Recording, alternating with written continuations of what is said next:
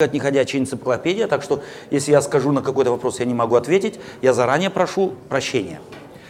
Прошу вас. У меня вопрос по вашей теме. Да. Говорили, что детей нельзя наказывать. Да? Цитировали со свя- священного писания. А вот я процитирую такой же самый вопрос. Не жалей розги сыну твоему, Да. не удивляйся крику ему, не возмущайся. И, и это будет делать благо ему. Как это понять? Очень хорошо. Я этого вопроса ожидал, потому что его, в принципе, всегда задают. Прежде всего, мы должны помнить, что мы не можем жить вне культурной среды, в которой мы живем. То есть мы не можем, мы не можем сегодня насадить патриархальный строй времен Соломона. Когда Соломон в те времена говорил это, существовал совершенно другой строй. И говорил он это в среду еврейского, израильского народа. Это факт, то есть этот факт нужно учитывать. То есть когда мы читаем Библию, мы должны помнить, что Библия никогда не писалась кому-то. Вот так вот Соломон сел и никого не имел в виду и сказал, напишу что-нибудь. Он писал под влиянием Духа Святого, но писал в реакции на нужду людей его времени. Поэтому, когда мы Библию читаем, простите, что я так несколько пространно, потому что это принцип, и мы заодно учимся, как читать Библию. Если мы Библию читаем и какой-то стих читаем, нам нужно спросить, кто пишет, кому пишет, когда пишет, и что заставило его написать то, что он написал, и в конце концов, что он этим хотел достичь. Когда мы на этих пять вопросов ответили, нам нужно спросить, что это значит для нас в нашей культуре, в нашем времени, в нашей конкретной ситуации. Это неизбежный, называется это в богословии герменевтикой.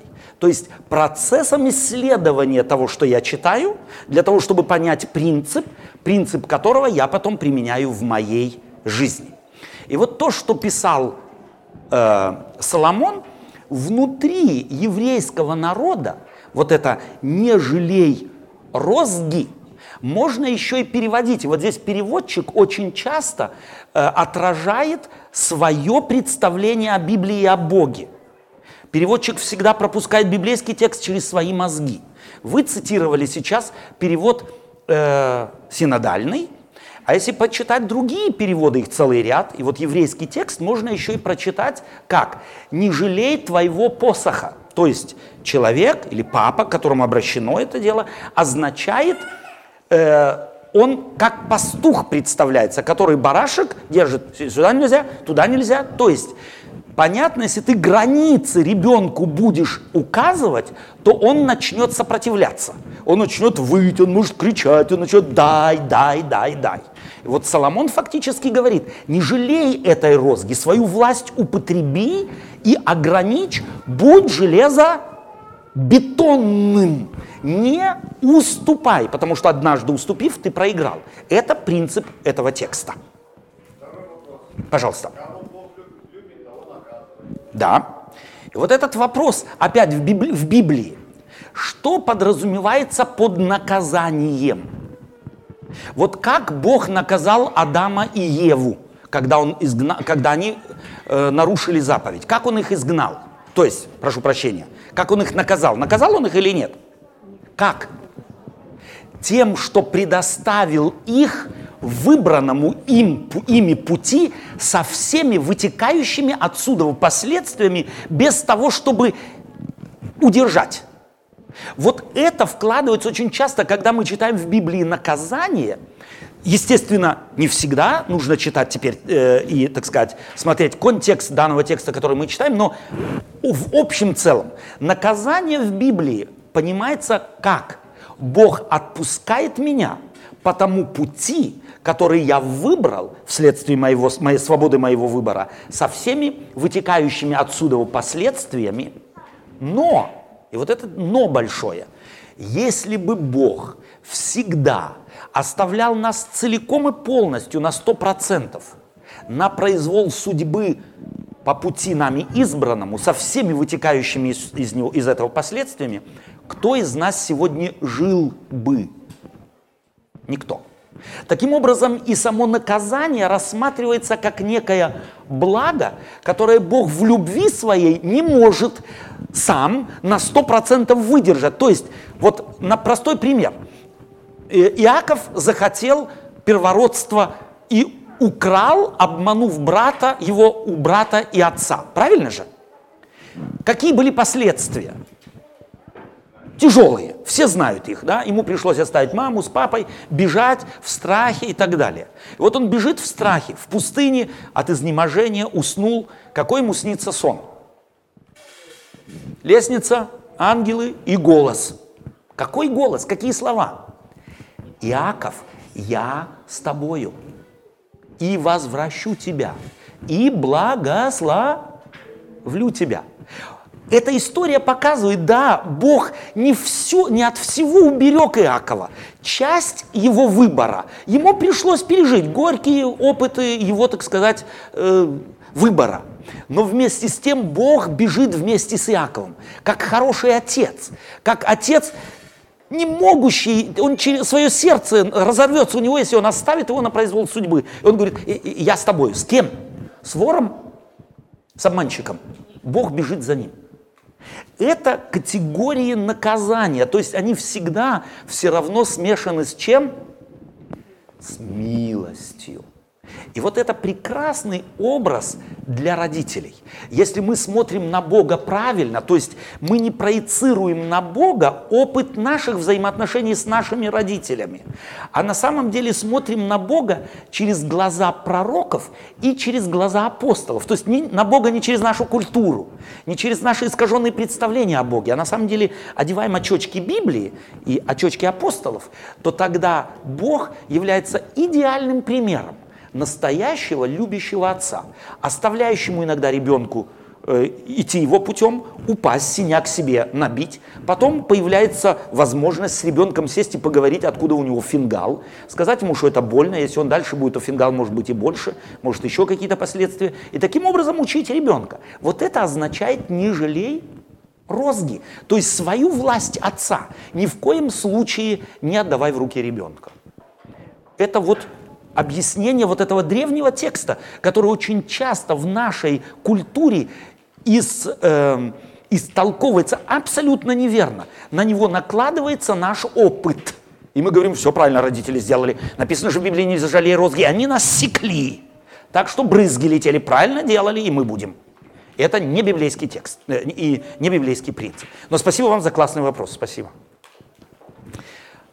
Эм, еще? Да.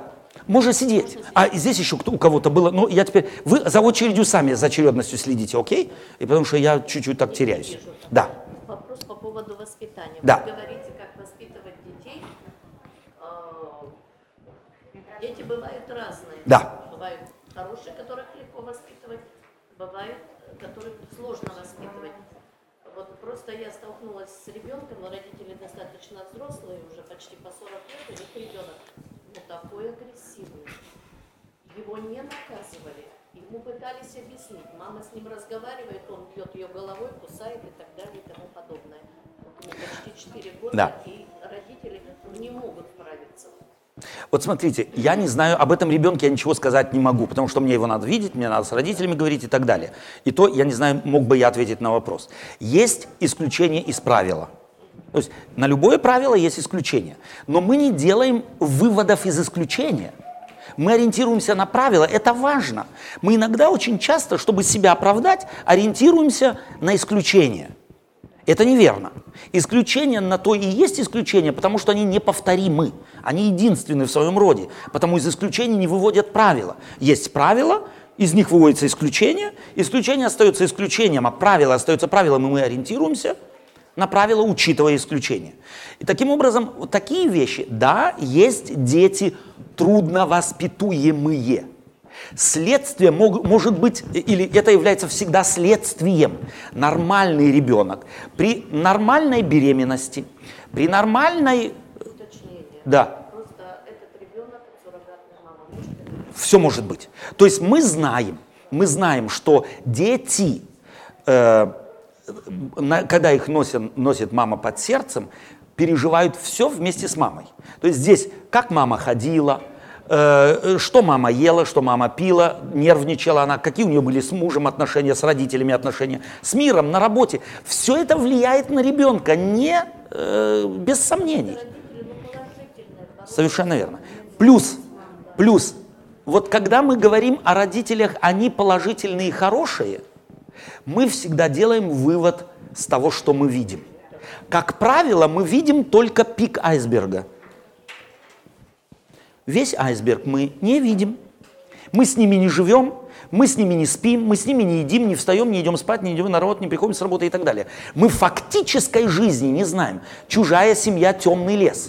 Поэтому, когда мы говорим, ой, какие милые родители, милые родители, а дети оторви и выбрось. Еще мы ничего не сказали, потому что мы не знаем действительно родителей. Мы видим только на бутафорию. А большинство родителей, кто из родителей выйдет на улицу и скажет, вы знаете, я очень плохой папа. Я такой изверг, что, ну, понятно, что мой ребенок вот такой. И поэтому давайте не судить по внешним, нам только в глаза бросающимся, так сказать, категориям поведенческими родителей тоже. Потому что очень часто э, психологический дисбаланс у детей является следствием отношения к ним родителей. И психологи говорят, и педагоги тоже, что как раз гениальные дети, как раз чувствительные дети более трудно воспитуемы в нашем обществе. Почему? Потому что мы их хотим в рамки втиснуть. А гениального ребенка не втиснуть в рамки. Нам нужно под него подстраиваться, дабы его гениальность, так сказать, вырастить в нем чего фактически мы с вами в нашей культуре очень редко встречаем. Это почти исключение. У нас у всех есть общие линии, вот так мы воспитываем, здесь подзатыльник, там подзатыльник, работу надо дать, то нужно запретить, это запретить. Запреты у нас очень часто, мы об этом говорили, не мудрые, не разумные. И это гениального ребенка начинает раздражать, между прочим, смальство и сопротивление, злобность ребенка – Агрессия его – это его сопротивление несогласия с теми рамками, в, котором он, в которых он находится. Причины могут быть очень разные, как я уже сказал. Это и просто факт рождения, как появился ребенок на свет. Э, может быть, было кислородное голодание. То есть уже, собственно говоря, мозговые, э, так называемые необратимые процессы, может быть, произошли. Это уже тогда всегда врач должен, так сказать, того ребенка. Я бы рекомендовал как можно раньше пойти к врачу между прочим, желательно не идти к врачу уже начиная с 8-9-10 э, года жизни, когда ребенка ты тащишь к психологу, и только от посещения психолога у него травма, я дурак. Да, то есть здесь очень надо деликатно относиться, если мы видим какие-то, э, так сказать, э, э, отклонения, да, совершенно верно, спасибо, отклонения, то тогда как можно раньше попробовать найти причину. Да? Спасибо вам за вопрос. Эм, вопрос исчерпаны. Я почти уже был рад. Слушаю вас. Сидите, сидите. Не... Да, надо говорить.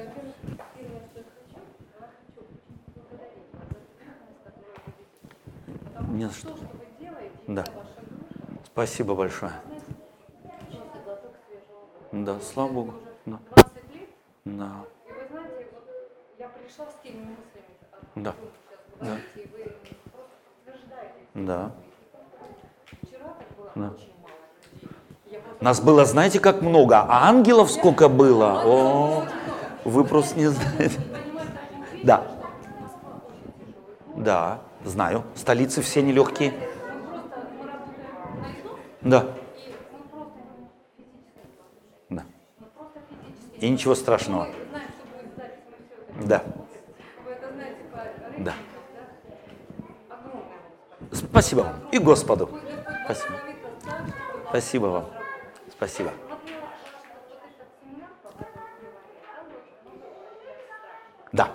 Да. Вот поговорите, расскажите немножко про этот страх.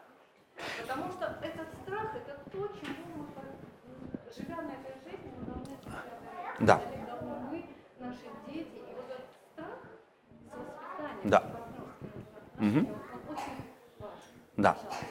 Э, Я могу только, потому что если я все скажу, то это еще нужно два часа или полтора часа. Хотя бы общие направления. Прежде всего есть положительный страх. положительный страх нам нужен, чтобы нас в быту сохранить от ненужных травм. То есть, если я лезу по лестнице, то появляется страх. Это естественный биологический, э, логический страх. Прицепись, чтобы лестница не, и ты не упал, не сломал себе чего-то. То есть есть положительный страх. Но в нашем обществе насаждается, как правило, очень много негативного страха, искусственного страха. И как раз вот христианство является той средой, в которой этот страх насаждается, буквально э, искусственно насаждается. Вот, допустим, просто э, тема «сатана», «бес». У нас у всех в головах, выросших, так сказать, на сказаниях там каких-то, просто народной, народном восприятии такого этого слова или такой личности, оно не вызывает положительных э, эмоций у нас. Мы в христианстве, у нас мир, и вот это, собственно говоря, э, э, связано с тем, о чем мы только что говорили, поделен на черное и белое. Где-то Христос, а где-то сатана. И мы чаще всего больше смотрим на сатану, чем на Господа. Библия же нас учит, что сатана побежденный враг. Ибо Иисус Христос говорит – се, э, ибо князь мира сего осужден. Говорит так Иисус Христос? Да? Всем известный этот стих. То есть не говорится, князь мира сего осудится, или будет осужден, осужден, но в греческом языке это невероятно сильная глагольная форма, означающая бесповоротное и законченное действие. Ибо князь мира сего осужден. Вопрос. Вам что, с юриспруденцией приходилось иметь дело? Или, во всяком случае, криминал же, мы смотрели криминальные вещи в, в кино. Если кто-то осужден, сколько у него свободы действий? Исключительно абсолютный минимум. Правильно? То есть какой-нибудь босс-авторитет какой-нибудь мафии может из своей клетки там еще где-то что-то манипулировать, но это немного. И вот Иаков описывает действие сатаны как? Он ходит, как рыкающий лев, ища кого поглотить. Как вы эту фразу слышите? А? Там вот ходит и рыкает, ища кого поглотить. А вот теперь послушайте Иакова. По-моему, Иаков это же говорит, да? Или Петр? Иаков. Петр, да? Петр, спасибо. А иногда забываю бывает, склероз. Э, главное, в Библии написано. А теперь послушайте я, э, э, автора Библии. Он ходит, как рыкающий лев, ища кого поглотить. Кому-нибудь из вас в Африке приходилось быть?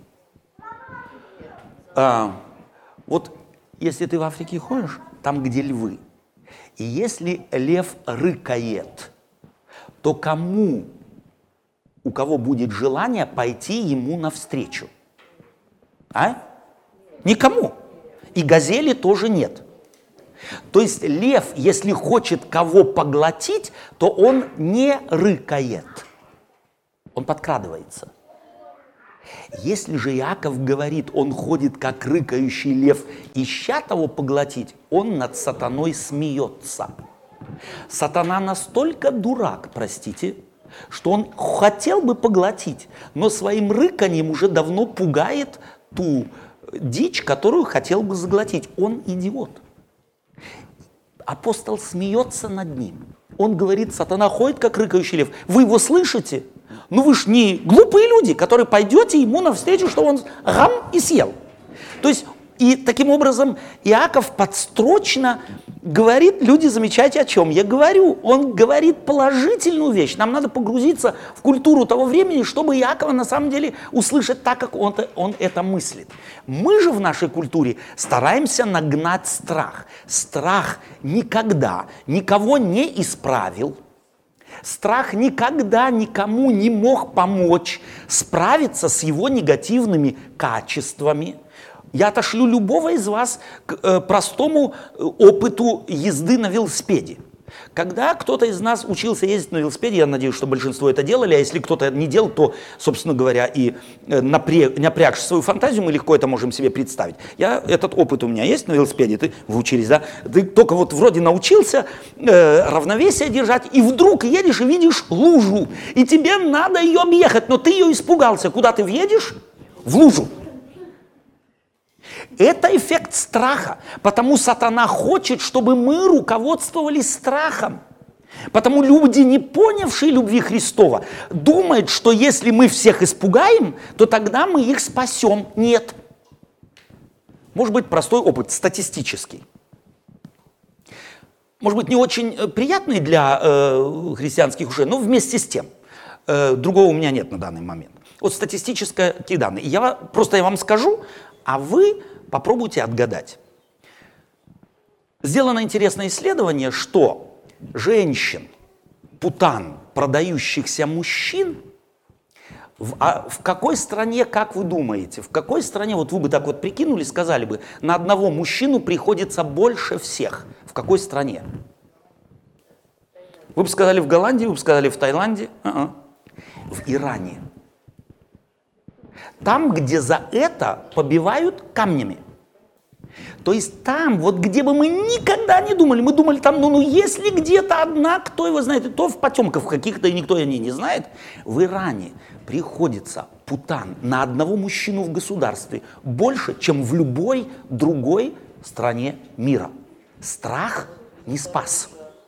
Где алкоголизм является невероятно большой проблемой, больше, чем в России. Знаете где? В Пакистане где запрещен алкоголь. Между прочим, этот опыт имеет и европейско-американская культура. Времена 19 столетия в Америке абсолютный так радикальный запрет, запрет алкоголя. Когда его больше продавалось, сегодня или тогда? Тогда. Потому что та, потаенных этих всех, э, так сказать, э, э, производящих спиртные и различные другие алкогольные напитки было гораздо больше тогда, когда было запрещено. И поэтому сегодня интересно, сегодня в э, христианско-европейских странах стараются и с наркотиками, и с проституцией и так далее не бороться методом запрета, а методом просвещения, методом усиление в человеке чувства его собственного достоинства. Это более эффективный метод. Естественно, на первый взгляд, менее эффективный, потому что тебе нужно целое поколение, пока первое вымрет, второе вырастет, и эти принципы примет и начнет ими жить. А когда напугаешь, то, казалось бы, успеха добились. Почему? Все, кто испугались, спрятались. И у нас общее впечатление, путан нету и алкоголиков нету. Почему? Потому что они все спрятались но они фактически есть. Мы от проблемы не избавились. И поэтому христианство не строит на страхе.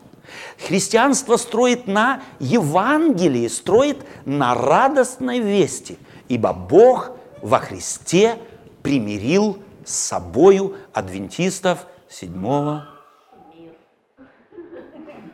А чего меня не поправляете? Бог во Христе примирил с собою мир. Мы ж с вами живем в примиренном с Богом мире. Нам надо это в голову впустить. Тогда мы, может быть, мир будем любить так, как Христос его любил. Мы сможем грехи не любить, а людей невероятно любить. И самих себя, разделив мир не только на черное и белое, а и вот на это среднее серое, никак не относящееся и не а, делящееся на категории хорошо и плохо, мы сами в себе не массу ошибок. Не будем искать квази, потому что их нет. То есть, как я оделся, или как я побрился, или я не побрился, прическу сделал такую, или сделал такую, я ее сделал. Если я люблю Христа, то я всегда сделаю такую, которая мне нравится. Я буду смотреть в зеркало, какой ты... Знаете, какая у меня классная прическа? Мне даже к парикмахеру ходить не надо. То есть, страх от порога не Божье дело – и поэтому давайте стараться и мы не будем воспитывать детей страхом, запугиванием, не будем друг с другом относиться, если ты еще, я уйду, зарплату не дам или еще чего-нибудь. Нельзя человека воспитывать страхом. Это всегда аукнется и, как правило, более худшими результатами, нежели до того. Э, простите, что, может быть, вот так сумма суммаром всего несколько. Э, спасибо вам за добрые слова и за хорошую тему. Пожалуйста, вы, а потом вы. Можно, да? Ladies first. Пожалуйста. Можно сидеть, да. Нет. Сначала я большой привет передаю из наших друзей, братьев. Спасибо большое. Интернета. Спасибо. Вас очень любят. Спасибо. Аудитория растет. Да. Очень рады. Но, к сожалению, только народная молва. Друг от друга узнаем. Ну, доживем туда других. Ну, почему нет? Ну так, да, Да. Вот. И потом вопрос такой. Вот вы очень хорошо говорите все-таки возраст детей, воспитание на Да. маленьких. Да? А как быть с теми? Да, О. которые уже выросли, но тогда мы, мы не знали Роберта, Да. мы не знали этих советов. Да. Они выросли свое мнение, свое поведение, видишь, что Да. поступает неправильно. Но ведь и оттолкнуть ребенка не хочется, и поступать тоже хочется, и по-христиански, Да. и мудро, и не всегда получается. Как, так быть? Я попробую буквально коротко.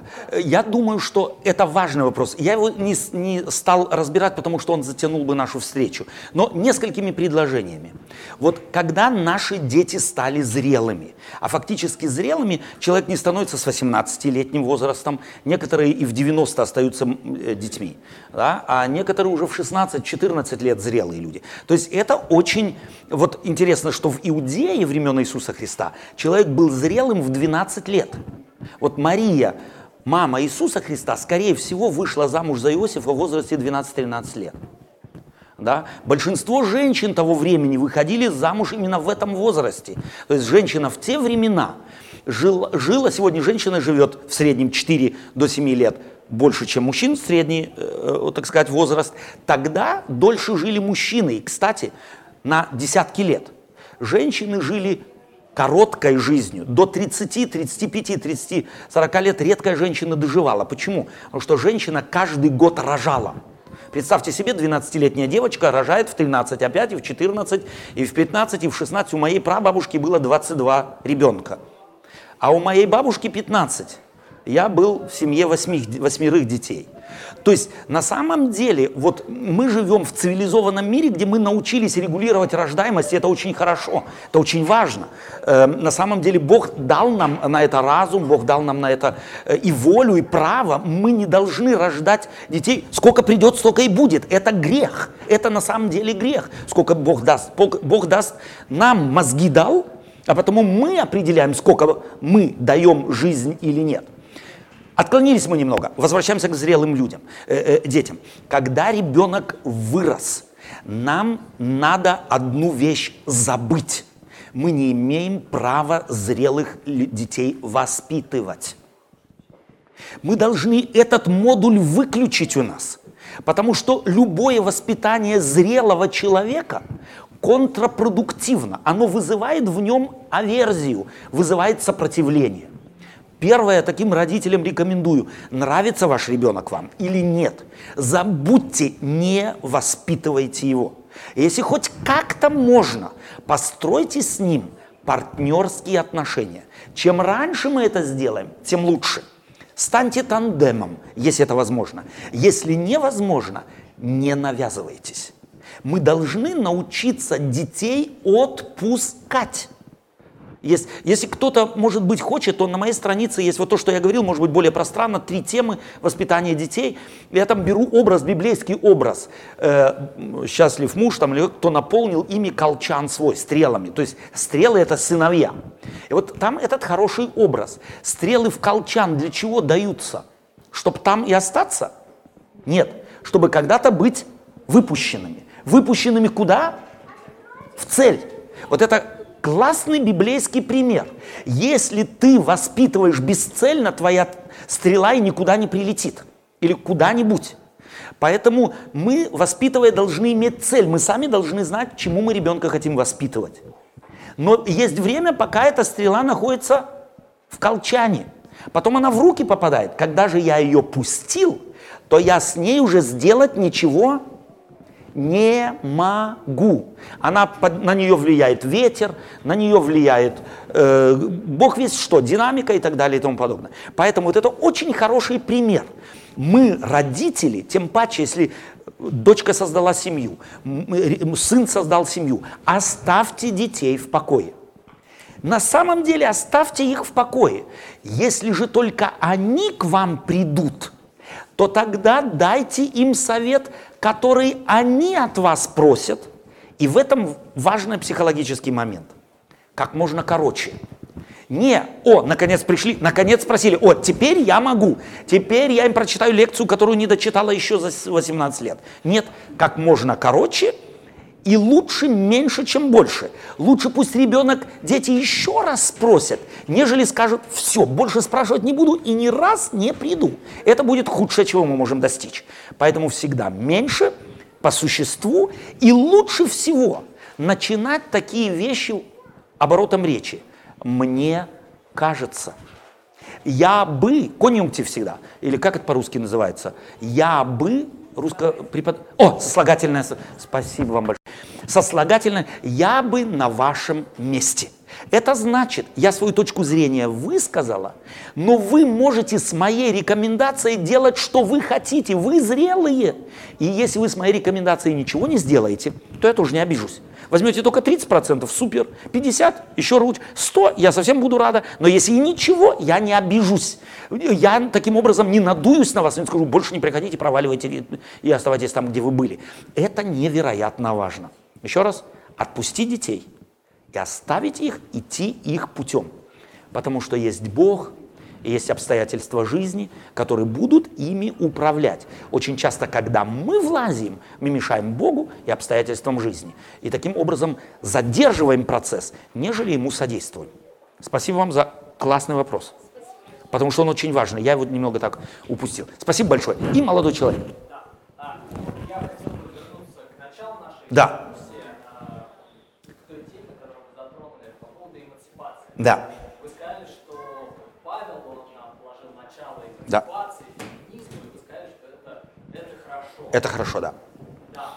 Мое глубокое убеждение. У меня есть некоторые сомнения относительно повода. Так получилось, что на этой неделе я встречался со своей знакомой, которая года три или четыре жила в Швеции. И она делилась со мной, со мной впечатлениями о своей жизни.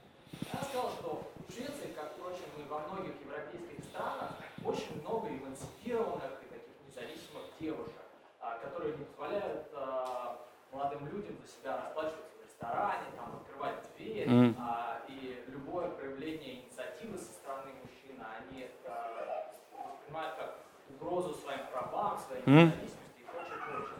Вот, ну, казалось бы, если бы эмансипация и феминизм, то бы Не путать эмансипацию с феминизмом, я очень прошу. Это деликатная вещь. Если бы это было настолько хорошо, то казалось бы, все эти барышни должны бы быть а, очень счастливыми. А нет, моя знакомая говорит, что эти, эти девушки а, чувствуют себя очень несчастными, потому что они жалуются, ну что, ну как это так? Вот а, те молодые люди, с которыми они встречаются, они получаются очень безинициативные, а, не могут принять никакого волевого решения, а, не сильные, э, а слабые морально. И получается, что женщина сильная, а мужчина слабый. Но что же тогда получается хорошего в том, что а, люди идут против своей сути?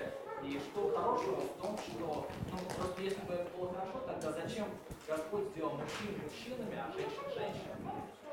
Окей. Э, Прежде всего, вы употребили такое выражение, что ж хорошего в том, если человек идет против своей сути. Какова суть человека? И вот, совершенно верно. И вот мы в самом начале сказали, что Бог создал человека, Адама, мужчина является другой стороной женщины, а женщина другой стороной мужчины. То есть вот это наша интерпретация из ребра и, и- и объяснение очень часто расхожее такое объяснение. Из ребра, чтобы не было головой и чтобы не было ногами. То есть, чтобы ее не топтать, и чтобы она, так сказать, только шеей была. Вот это не библейская интерпретация, это очень расхожая такая, э, не истекающая из самого факта повествования Библии. Библия говорит, что ребро на еврейском языке цела означает грань или означает сторона, другая сторона, другая грань. То есть, как в женщине, мы это сегодня прекрасно знаем, как в женщине есть немало мужских качеств, как и в мужчинах есть немало женских качеств. То есть нет чистого мужчины и нет чистой женщины, как, впрочем, нет и психологических, э, так сказать, эм, э, категорий вот этих вот, э, или, э, да, э, чистых. Мы всегда один больше, другой меньше, но имеем в себе и то, и другое. То, о чем вы говорите, или вы ссылаетесь на вашу знакомую, которая говорит, несомненно, несомненно, любой процесс хороший в этом мире имеет издержки негативные, любой. То есть И все зависит от того, на что я смотрю. Я могу себе представить, что девушка, выросшая в категориях евроазиатских, имеет такие очечки и слышит своих подруг в Швеции или в Германии или во Франции совсем не теми ушами, которыми услышала бы их, их подруга из Швеции, Франции или Германии. И еще раз я добавляю, я вполне знаю, что у так называемой эмансипации есть и крайние ее формы. То есть там, где женщина, вплоть до феминистических таких вот форм, ее крайний, э, так сказать, крайнего развития, что мужчина это вырождающийся род, и в конце концов мы без мужиков обойдемся, это, так сказать. Но это ведь опять, не забудьте, что я говорю в христианской среде. Если бы я говорил в среде невоцерковленной, в среде, так сказать, э, людей э, секуляризованных, то я многие, может быть, нюансы э, так сказать, обговорил бы. Здесь я вещи подразумеваю, что они фактически в христианской среде, само собой, должны подразумеваться. То есть мы не предполагаем превозношение одного пола или унижение другого за счет предыдущего. Если, когда мужчины унижали женщин и считали их ни за что, это плохо. Как и другая, так сказать, форма выражения эмансипации, когда женщины превозносятся над мужчинами и говорят, они все дундуки с клопами, а мы умные, мы следующая раса, которая, так сказать, и спасет мир, то это другая крайность. Мудрость всегда посередине. И вот я ни в коем случае не являюсь человеком, первое, Эмансипация является следствием влияния принципов Евангелия на секуляризованное общество. Что в секуляризованном обществе, не держащемся принципов библейских, э, христианских, могут быть выросты, это само собой понятно. То есть свобода христианская, ее в секуляризованном обществе как формулирует? Могу делать, что хочу. Но эта Библия так не подразумевает. И потому и Библия не подразумевает равенство мужчин и женщин так, как подразумевают его феминисты или враги, э, так сказать, эмансипации. Ни в коем случае. То есть здесь есть некий в Библии заложенный баланс взаимной любви, взаимного уважения и абсолютной индивидуальной формы э, практики этой свободы. То есть у меня, вот как я свободу с моей женой и мою свободу практикую в моей семье, она уникальна и никем не повторится. Как и, между прочим, любого из вас, если вы этот принцип примете, то он не будет похож на меня. И не кого-то третьего, второго, пятого или десятого, он будет ваш. И если вы в вашем партнерстве скажете, вы, я знаю девушек, которые говорят, Ота, вот то, что ты говоришь, я это абсолютно мне не надо. Вот мне надо мужика, за которым я как за каменной стеной. Пусть зарабатывает, пусть строит, пусть ремонтирует, а я только буду деньги тратить. Супер! Если она такого мужчину найдет, и он будет зарабатывать, тратить, стро, то есть строить, приносить, она будет тратить, и они счастливы, я никогда не приду и не скажу, слушай, вы неправильно живете. Никогда. Это их счастье, они так выбрали. То есть, но я говорю об общей категории преломление которой в индивидуальном случае всегда останется индивидуальной и должна быть индивидуальной, и не подлежит некой норме, где-то написанной, в Библии ее тоже нет. И если христиане создадут какую-то норму, она будет противоречить однозначно Библии, ибо если такая норма была бы нужна, то Библия бы ее создала. Единственное, Библия говорит, нет мужского пола и нет женского. Как вы это будете преломлять в вашей жизни, другое дело. И вот посмотрите на апостола Павла. Он в Коринфе говорит, жена в собрании, что делает? Да молчит. В той категории, то есть он-то провозгласил нет мужского пола и женского, но в культуре того времени языческого Коринфа он не мог коринфянок учить и говорить так, а вы боритесь за эмансипацию. Почему? Потому что таким образом церковь потеряла бы свое лицо. То есть мужики и женщины, смотрящие извне на церковь, сказали бы, что это за дурное общество. Бабы диктуют мужикам, как жить, и э, они у них являются вот таким тапочком. Церковь потеряла бы и свою привлекательность. Поэтому апостол Павел, уча общему принципу, практиковал фактически так называемую ситуационную этику. То есть он в ситуации преломлял так свои эти принципы, чтобы церковь не потеряла своей привлекательности и не ломала бы привычек людей в их культуре. То бишь, если бы я приехал в Турцию и ту же лекцию говорил бы, я ее говорил бы совершенно по-другому. Окей? Не знаю, понял ли я ваш вопрос, но вот так ответил бы на него. Да, так, ну а тогда где истина получается? Истина? Она. Истина относительно. То есть не относительно истина. Мужчины и женщины свободны и равны, это не относительно, это факт. Как же этот принцип я преломлю в России, в Москве? Как я его преломлю в России, в Урюпинске? И как я ее преломлю в Швеции? Это будут разные формы. И это показывает апостол Павел, преломляя этот принцип в своей среде. То есть этому нас учит Библия. То есть фактически вот мы иногда упрощаем христианство, когда думаем, что христианство это поезд. Главное, я купил билет, сел в него, могу глаза закрыть, и я в Царство Небесное въеду. Вот это абсолютно изуродованное христианство. Христианство предполагает.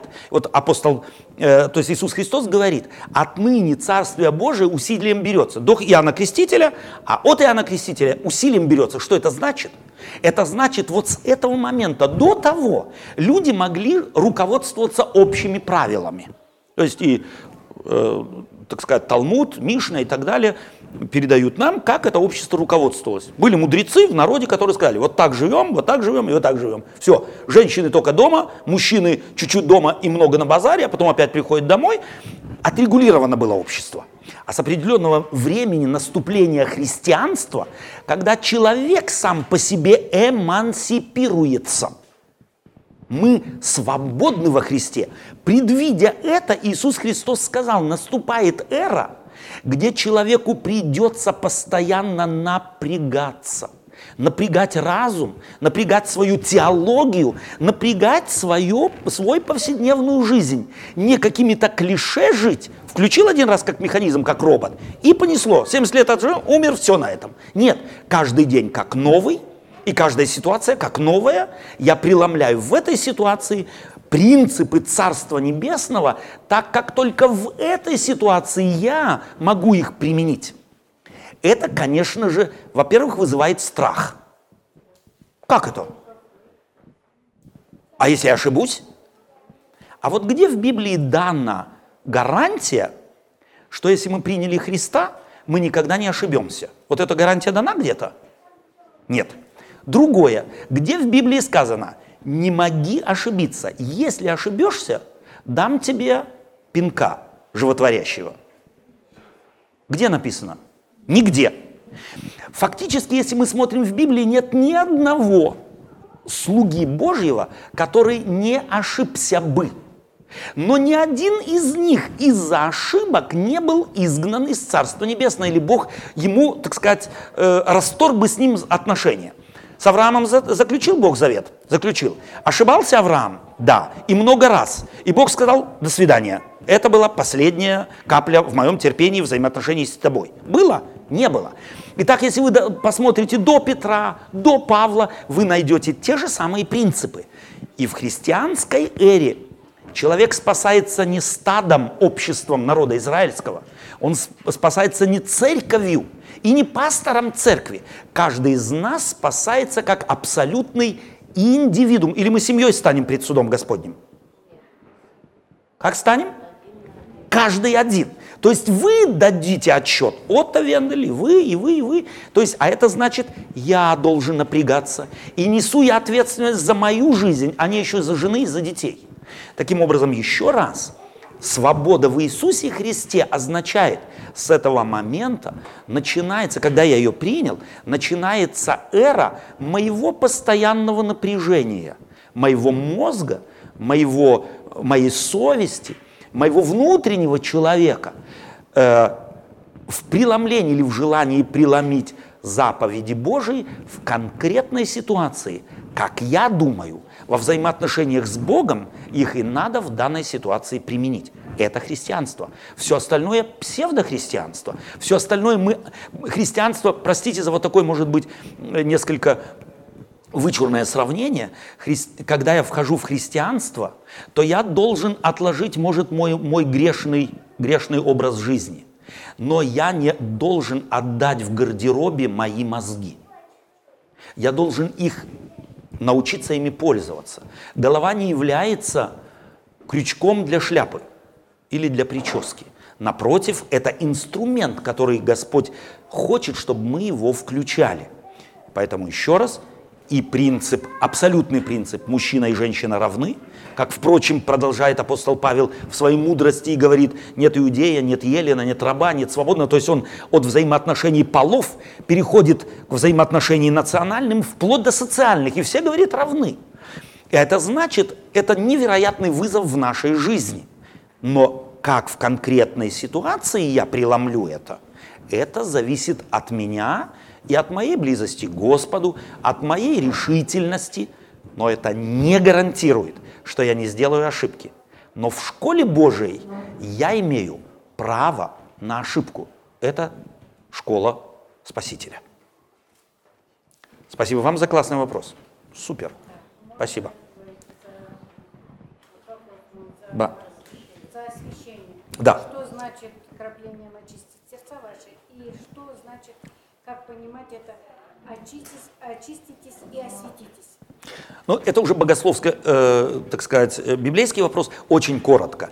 Очиститесь и осветитесь. Здесь апостол Павел, по-моему, да, вы его цитируете сейчас, если я не ошибаюсь, э, или послание к евреям, э, но мы приписываем э, его э, апостолу Павлу. Он предполагает, он ведь говорит не с нами. Да, вот он не говорит с украинцами или русскими, или немцами, или французами 21 века. Он говорит, вот здесь мы должны помнить, что первое столетие христианской эры большинство христиан были евреями. До, собственно говоря, середины и даже чуть больше, до где-то 70 80 -го года первого столетия христианская церковь считалась иудейской сектой – не только внешними, но и они сами себя считали иудеями, иудейской сектой. А потому некоторые вещи сформулированы, для них были понятны, нам их надо объяснять. То есть, когда он говорит «очиститесь» или «освятитесь», он имеет в виду совершенно определенный образ, который практиковали иудеи, когда шли в храм, или готовились к Пасхе, или готовились принести жертву, пойти в храм. Что значило осветиться? Это значило войти в так называемый, ну, купель мы сегодня называем, то есть омыться, очиститься, то есть это внешнее, так такое ритуальное омовение, тогда человек считался чист. Этот образ использует апостол Павел и говорит о духовном очищении. То есть вот точно так же, как ваши предки делали это однажды, если им ритуальное очищение нужно было, то они входили там, омывались, омывали одежды и были чисты, так и вы, приняв крещение, вы очистились от прошлой жизни. Вы умерли для греха и воскресли для жизни вечной. То есть там этих нюансов объяснять не нужно было, потому что они практиковались еще многими иудеями, а христиане говорили, о, супер, вот точно так, но только в духовном смысле. Да? Это не какой-то щетками там где-то что-то чистить, бриться или еще чего-нибудь. Это имеется в виду, в моем мозгу я должен принять верой, принять совершенно определенный факт. Если я принял крещение верой Иисуса Христа, то я чист. То я чист. Спасибо вам. Вам спасибо. Пожалуйста. Можно сидеть, да. Да. Заповеди в теологии относительны, э, то есть абсолютны, в практике относительны. И я попробую вам объяснить это. Возьмем, я думаю, в э, адвентистской семье здесь большинство адвентистов, наверное, да, кто-то. Э, вот возьмем заповеди о субботе. На ней проще всего это показать. Э, Господь дает заповеди, 10 заповедей, и между многими другими дает заповедь о субботе. Она звучит, я Господь Бог твой, который вывел тебя, не делай вон и никакого дела. Не ты, сын день твой, не раб твой, а, не делай. Соблюдай седьмой день. Но уже когда Иисус Христос пришел, это выросло в течение, собственно говоря, э, столетий, иудеи поняли одну важную вещь. Вот если вы заповедь о субботе внимательно посмотрите, то вы поймете, что она в себе содержит провокацию. Не делай в онный никакого дела. Так переводит синдальный перевод, и переводит его абсолютно корректно. А теперь позвольте вас э, спросить, вы сейчас что делаете? Дышать нельзя, сидеть Вы сидите, вы слушаете, вы говорите. Вот Библия исходит из того, что человек, созданный Богом, догадлив. Он не глуп. Человек, созданный Богом, мудр. Как? Но Господь из этого исходит. И вот когда мы слышим «не делай в онный никакого дела», то мгновенно у каждого нормального думающего человека должна, должен возникнуть вопрос, а я вообще на это способен? Ничего не делать. Вот давайте по- примем один важный постулат. Мы не можем ничего не делать. И когда я решил ничего не делать, я делаю то, что ничего не делаю. Человек по определению не может ничего не делать. Потому я вас спросил, вы сейчас что делаете? Ребенок бы сказал ничего, а вы бы его поправили. Не-не-не, я сижу, и я слушаю, мои мозги работают, работают, работают. То есть еще раз, человек по определению не может ничего не делать. И когда он силой своей воли и правом своей воли принял решение ничего не делать, он делает то, что ничего не делает. Это его выбор. И в этом суть заповеди. Уже тогда она доставала многих людей, думающих. Она, они должны были, и Господь так сформулировал, Господи, э, ну я ж не могу ничего не делать. Следовательно, надо составить каталог, что же все-таки в субботу делать можно, а чего нельзя. А теперь следующий вопрос. Господь этот каталог к субботе прикрепил, заповеди о субботе? Нет. Почему? И вот знаете, если мы на самом деле христиане не по традиции и стали христианами не потому, что... Я вчера вот эту картину вспоминала. Не потому, что в первую попавшуюся дверь христианскую зашли, там нам понравилось, там остались. А мы, христиане, действительно по выбору вследствие того, что Царство Небесное усилием берется. То есть я усилия прилагал к тому, чтобы мой духовный дом выбрать. И я таки выбрал христианство, сравнивая его с буддизмом, даосизмом, синтоизмом, мусульманством, атеизмом и так далее, то тогда я должен буду напрягаться. Вот в буддизме можно делать минимум. Надо в день помолиться 700 с лишним молитв. Любой буддист знает, это невозможно. Создали что? Молитвенные мельницы. Дынь крутанули, и я могу делать, что хочешь. Она крутится, крутится, крутится. И мои молитвы несутся к Богу. Это буддистское представление. Вот у христиан таких механизмов нет. У христиан ты ни одну, одну минуту не можешь сказать, а я э, могу сейчас ничего не делать. И тогда, когда ты говоришь, я ничего не делаю, ты выбрал, это следствие твоего выбора. Вот Иисус Христос или Господь Бог, Творец, давший заповедь о субботе, знал, что человек мудр, что человек умен, что человек начнет задавать вопросы, что он столкнется в жизни с фактом, что он ничего делать не может, каталог нужно создать. И вот вместо того, чтобы людей научить жить без каталога, древний Израиль начал создавать каталог. 300, это 613 заповедей. Что Иисус с ними сделал? Он сказал, фарисеи, лицемеры, вы обходите море и сушу и находите одного и делаете его семь раз хуже себя сыном погибели. Матфея 23 глава. Попробуйте почитать. То есть на самом деле вот там, где есть каталоги, созданные кем-то для кого-то, это не есть религия придуманная или вера, взаимоотношения, придуманные Богом. И поэтому Иисус Христос говорит, вот Христос, когда пришел в этот мир, он учил, интересно, что у Иисуса Христа были главные конфликты с э, адвентистами седьмого дня двухтысячелетней давности, связанные с субботой. Иисус Христос, провоцируя, ставит человека в синагоге с сухой рукой и спрашивает, надо его исцелить или нет. Каков ответ хором всей общины? Нет. А пастор церкви что говорит? Равин? Правильно, есть другие дни, в которые можно исцеляться, вот там и исцеляйтесь. Что делает Христос? Говорит неправильно и берет и исцеляет. И говорит, добро в субботу делать можно. Вопрос, а что такое добро? Что у вас добро, у меня зло. И то, что у Иисуса Христа было добром, однозначно у книжников и фарисеев было злом и нарушением заповеди. Зачем делает это Иисус Христос? Для того, чтобы положить основу, потерянную народом израильским. Есть принцип «соблюдай субботу». Но все заповеди, от первой до последней, регулируют исключительно нормальную человеческую жизнь. Они не регулируют экстраординарные ситуации – нет никакого закона, который ни в одной стране разумной, нет закона, который, регулируя нормальную жизнь, еще и регулирует экстраординарные ситуации. Нету.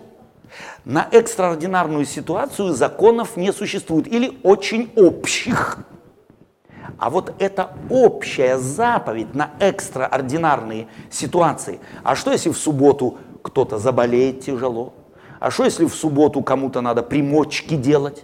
А что если в субботу кого-то надо нести куда-то? А что если в субботу нужно кому-то операцию делать? А что если в субботу кого-то нужно после операции ухаживать? Вот эти вопросы, или после операции за кем-то ухаживать, прошу прощения, мой русский язык, э, вот эти вопросы не регулируются заповедью о субботе. Время уже, нам надо уходить. Одну секунду. И я попробую заканчивать. То есть мы должны помнить, все заповеди абсолютны и регулируют нормальную жизнь. Экстраординарные ситуации не регулируют. А вот экстраординарную ситуацию регулирует одна заповедь. Знаете, как она называется? Возлюби Господа Бога твоим всем сердцем, всей душой твоей и ближнего твоего самого, как самого себя. Если я в какую-то ситуацию попадаю и не знаю, как здесь поступить, в субботу вспомни заповедь Возьми Господа Бога твоим всем сердцем, твоим всей душой твоего ближнего твоего, как самого себя. Это значит, что только я и только я в экстраординарной ситуации принимаю решение. Не пастор за меня, и не мама за меня, или церковь за меня, а я призван в этой ситуации принять решение. И здесь я не должен бояться ошибок. Я могу ошибиться, но мы только на ошибках учимся. И потому у Господа мы имеем вот эту свободу принимать в экстраординарных ситуациях решение, которое только я в молитве и во взаимоотношениях с Богом могу принять. Вот в 118-м псалме Давид говорит, я закон твой люблю, и этот закон является чем? Светильником, ноге и так далее. Но вот куда этот светильник и когда направить, должен я принять решение. Окей? Okay? Вот это ответ на ваш вопрос. То есть вы чувствуете, что христианство гораздо комплекснее, чем мы думали. Мы думали, самое главное, галочку, галочку, галочку, галочку, и все, я хороший. Боже, теперь уже не ты мне, а не я тебе, а ты мне должен. Теперь ты уже должен взять меня в Царство Небесное. Вот таких взаимоотношений никогда не получится. Никогда Бог не будет должен мне. Я всегда, чего бы я ни делал, буду должен Богу. В кавычках несколько, э, так сказать, вычурно э, сформулировано. И я только тогда спасен, когда я в любви к Богу э, решаюсь поступить так, как я сейчас в молитве и взаимоотношениях с Богом считаю это правильным. Вот Авраам решил, что если 80-летняя Сара родить ребенка не может, то он решил, что ему надо Богу помочь. Помог он? Нет, помешал. Бог от этого, из-за этого выгнал его? Нет. Вот вам хороший пример, их можно в Библию массу привести. Итак, свобода в Иисусе Христе подразумевает, я любовью привязан к Богу и к ближним, и через этот треугольник я интерпретирую все заповеди в соответствии с ситуацией экстраординарной, в которую я попал. Я не лгу. Но если от фашистов прячу евреев у меня, и они приходят и говорят, у тебя есть евреи, то было бы глупо сказать, они есть. Это экстраординарная ситуация. Расскажу вам короткую историю. Я в такую попал. Я в 80-е годы возил Библию из Запада в Советский Союз. В то время за одну Библию сажали на три года. Я вез 50. 3 на 50 я был обеспечен на всю оставшуюся жизнь, если меня побрили бы. Так вот, я прилетаю в Шереметьево, я уже был глаз набит, я думал себе так, вот там, ты знаешь, надо идти не к женщине и не к молодому мужчине, а постарше, ленивому уже, уже набравшемуся, вот к нему иди. Я иду с этими 50 Библиями, подхожу к нему э, и думаю так вот, ну, зеленый коридор, я могу проходить. Он говорит, стоп, молодой человек, откройте вот ту сумку и указывает мне на ту, где у меня 50 Библий. Я должен был открыть сумку, она была закрыта газетой. Он говорит, убери газету, я убираю, написано Библия к Библии, лежит написано Библия, Библия, Библия. Минимум 3 и 3, то есть 6 он сразу видит. Он спрашивает, что это такое? И я как выпалил, как из пистолета, словари. Он говорит, закрывай и иди. Я не готовил эту ложь, но она у меня вылетела. А потом я себе говорил, ну это же правда словари. Мои ножки, после того, как я вышел из таможни, они колотились еще три часа. Но вот так случилось, и я уверен в том, что я пред Господом, я согрешил.